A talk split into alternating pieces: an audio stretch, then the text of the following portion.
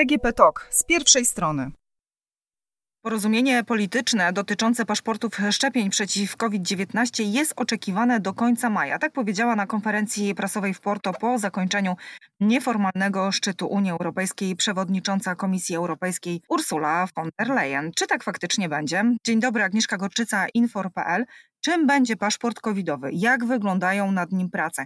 Jak do tego tematu przygotowuje się Unia? O tym opowie gość podcastu z pierwszej strony a jest nim Magdalena Cetro, dziennikarka Gazety Prawnej, która specjalizuje się w tematyce Unii Europejskiej. Dzień dobry Magda, cześć. Cześć.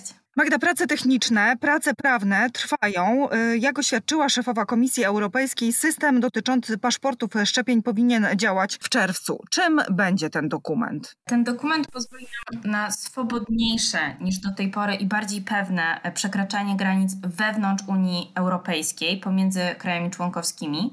Dzisiaj kraje członkowskie wprowadzają swoje własne reguły i te reguły różnią się w zależności od kraju. Możemy się spotkać z bardzo różnymi restrykcjami.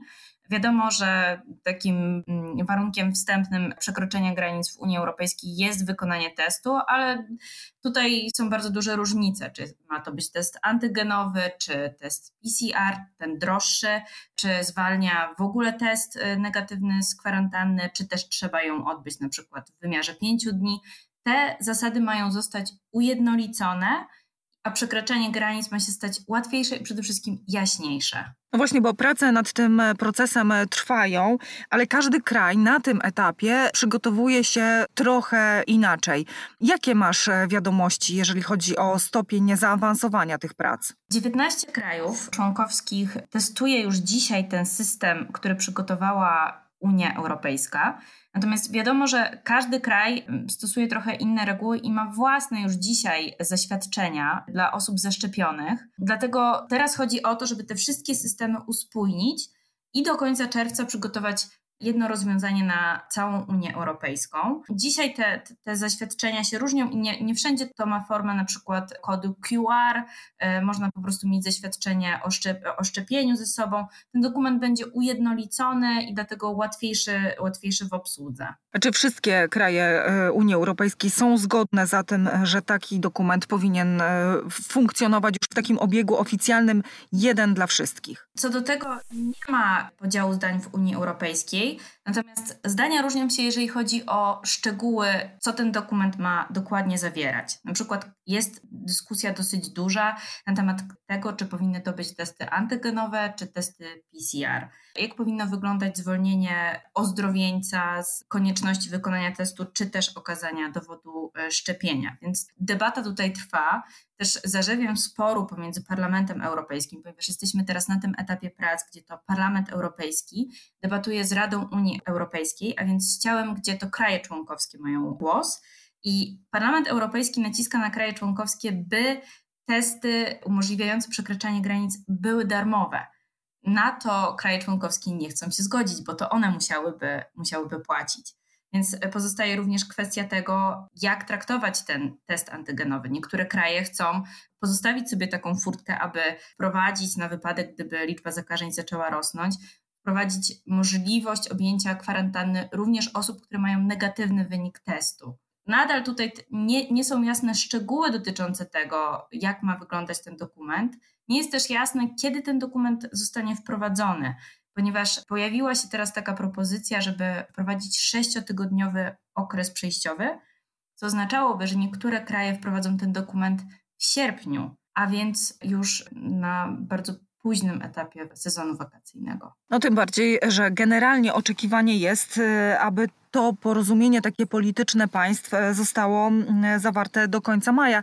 No wiele czasu w tym temacie nie zostało. Myślisz, że ten termin będzie dotrzymany? Myślę, że to możliwe. Pojawi się taki sygnał, że jeżeli krajom członkowskim i parlamentowi nie uda się dogadać, to sprawą zajmą się przywódcy unijni, premierzy i prezydenci krajów członkowskich, którzy zbiorą się na szczycie w Brukseli. Czy taki e, dokument, Twoim zdaniem, faktycznie pomoże, jeżeli chodzi o powrót na, na tory gospodarki? Myślę tutaj o sektorze turystycznym, e, dlatego że e, na antenie Radia Kraków wiceminister do spraw turystyki Andrzej Gut-Mostowy powiedział, że taki elektroniczny dokument dla osób zaszczepionych, dla ozdrowieńców bardzo pomoże turystyce. Miał tutaj między innymi też Kraków na myśli, gdzie turystyka opiera się na przyjazdach zagranicznych. Czy faktycznie tak się stanie, że paszport podniesie upadające sektory gospodarki? Czy o tym e, mówi się w Brukseli? Oczywiście na w ogóle samą ideę takiego zaświadczenia, czy, czy, też paszportu e, szczepionkowego, jak się potocznie, potocznie mówi, na zielony cyfrowy certyfikat, czekały przede wszystkim kraje południa kontynentu i wprowadzenie tego szczepionkowego paszportu umożliwi przyciągnięcie znacznie większej liczby turystów niż w zeszłym roku. Na to liczą Grecja, Hiszpania, Włochy ale również, również na przykład Niemcy, które już dzisiaj zapowiadają zwolnienia z niektórych obostrzeń dla osób zaszczepionych. Zdecydowanie jest to dokument, y, na którym y, sektor turystyczny całej Unii Europejskiej zyska. A czy w parlamencie podnosi się kwestię dyskryminacji, dlatego że z paszportem covidowym wiąże się również temat tych osób, które, a jest ich całkiem sporo, które nie będą mogły takiego paszportu otrzymać, bo na przykład ze względów zdrowotnych nie mogą się zaszczepić. Albo jeszcze czekają na szczepionkę. Oczywiście to jest, to jest debata żywa w bardzo wielu krajach, także w unijnej stolicy. Natomiast Komisja Europejska, która zaproponowała to, to zielone zaświadczenie, ma jedną odpowiedź. Dzisiaj również, dzisiaj również warunkiem przekroczenia bardzo wielu granic jest wykonanie testu. Bez negatywnego wyniku testu nie można przekroczyć w zasadzie chyba żadnej granicy w Unii Europejskiej. Dlatego też tak naprawdę to zielone zaświadczenie jest krokiem naprzód, ponieważ ono tak naprawdę nie jest paszportem szczepionkowym, bo szczepionka nie jest warunkiem przekroczenia granicy. Wprowadzone są też dwie inne opcje, a więc w tym negatywny wynik testu oraz dowód, że w ciągu ostatnich 180 dni przebyło się zakażenie. I to są, to są również dwa kryteria, które zwalniają, dwa warunki, które zwalniają z obowiązku, będą zwalniać z obowiązku odbycia kwarantanny i ułatwią przekraczanie granic. Ale spełnić będzie trzeba tylko jeden warunek, czyli w przypadku na przykład negatywnego wyniku e, testu granicę będzie można przekroczyć czy wyjechać na wakacje. Oczywiście, tak samo ze szczepionką. Jeżeli jesteśmy zaszczepieni e, dwiema dawkami albo w przypadku szczepionki jednodawkowej jedną dawką, będziemy mogli przekroczyć, przekroczyć granicę bez konieczności wykonywania testu. Czy jeżeli mówimy o przekraczaniu granicy, to czy możesz nam powiedzieć, jak w tym momencie wy wygląda podróżowanie? Dlatego, że z własnego doświadczenia wiesz, że to, co podaje ministerstwo, a potem to wszystko, jak wygląda w praktyce, no to trochę jest różnic. Tak, z własnego, z własnego doświadczenia, ponieważ y, ostatnio podróżowałam do Paryża i chociaż sprawdzałam na stronie francuskiego MSW, na stronie naszego MSZ, była tam informacja, że w tranzycie nie potrzebuje, nie potrzebuje wyniku testu, jeżeli nie opuszczam terenu lotniska, po czym już na naszym rodzimym e, lotnisku przed wylotem okazało się, że test powinnam była mieć, więc te informacje, zwłaszcza, że, te, że można przeczytać na temat wielu krajów różne informacje. Kraje cały czas modyfikują swoje restrykcje, więc znalezienie tych najnowszych, najwłaściwszych informacji nie jest najłatwiejsze. Można na przykład kierować się informacjami sprzed tygodnia, które dzisiaj już na przykład nie obowiązują. Są też bardzo duże różnice pomiędzy krajami, ponieważ w jednym kraju, na przykład w przypadku tranzytu, nie trzeba mieć testu, w innym trzeba mieć test. W jednym kraju test PCR zwalnia z kwarantanny, w innym zwalnia na przykład dopiero po pięciu dniach.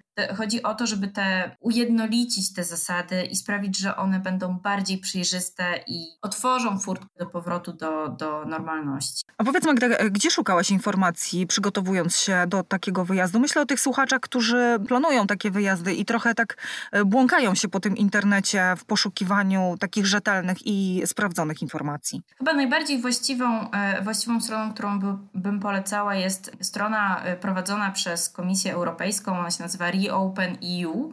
I tam rzeczywiście można znaleźć informację taką zbiorową na temat wszystkich krajów członkowskich.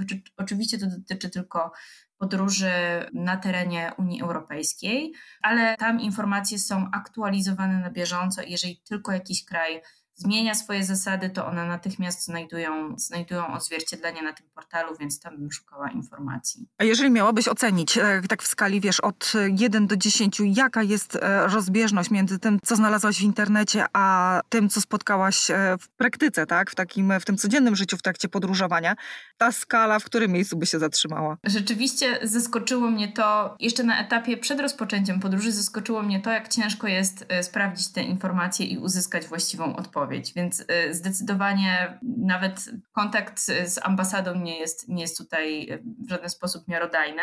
Więc jeszcze przed, przed rozpoczęciem podróży można się złapać za głowę, y, zdecydowanie mieć, mieć zagwozdkę, co, co z tym zrobić. No a najlepiej oczywiście mieć negatywny wynik testu albo dowód szczepionki, ponieważ coraz, coraz więcej krajów wprowadza właśnie zwolnienia na własną rękę, nie czekając na ten unijny paszport, wprowadza zwolnienia z obowiązku odbycia kwarantanny dla osób zaszczepionych. Czy masz może y, informację, czy ten dokument, który wspólnie kraje opracowują, on będzie również tłumaczony w innych językach, czy tylko będzie w języku rodzimym? I drugie pytanie, co w takim razie z zaświadczeniami, które do tej pory są wydawane? Czy one będą obowiązywały, czy w momencie pojawienia się już e, tego jednolitego systemu te zaświadczenia będą, nie wiem, aktualizowane? Każdy kraj członkowski będzie miał obowiązek zaktualizowania wydanych już zaświadczeń, tak żeby one były zgodne z wymogami.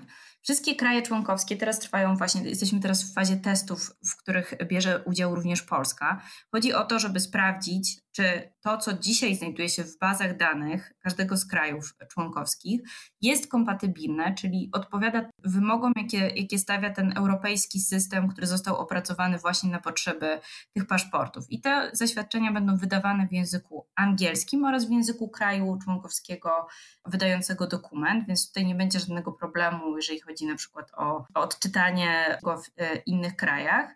I znajdą się tam trzy informacje oprócz naszych danych pozwalających na zidentyfikowanie nas, znajdą się tam, będzie tam miejsce na, na, na trzy informacje, albo o e, szczepionce, o tym, jaką się otrzymało szczepionkę i kiedy. Właśnie pozytywny wynik testu, jego data, co jest oczywiście w przypadku ozdrowieńca. No i ta trzecia, trzecia informacja to jest test, jego rodzaj i data wykonania. Czy wiadomo, jak te dane będą chronione? Mam na myśli tutaj RODO i wykorzystywanie później i zbieranie też tych, tych danych. Kraje członkowskie, których granice będziemy przekraczać, nie mogą w żaden sposób tych danych gromadzić, więc jedynie udostępniane osobom sprawdzającym, sprawdzającym i weryfikującym nasze zaświadczenia, mogły być przez nie przechowywane i zbierane, co jest y, odpowiedzią właśnie tutaj na wymogi Unii Europejskiej. Te dane będą bezpiecznie przechowywane w systemach kraju, który wydaje te zaświadczenia. A czy wiesz może, jaką postać e, będzie miał e, taki dokument? Czy to będzie w postaci jakiejś książeczki, czy jakiejś karty, czy na tym etapie jeszcze...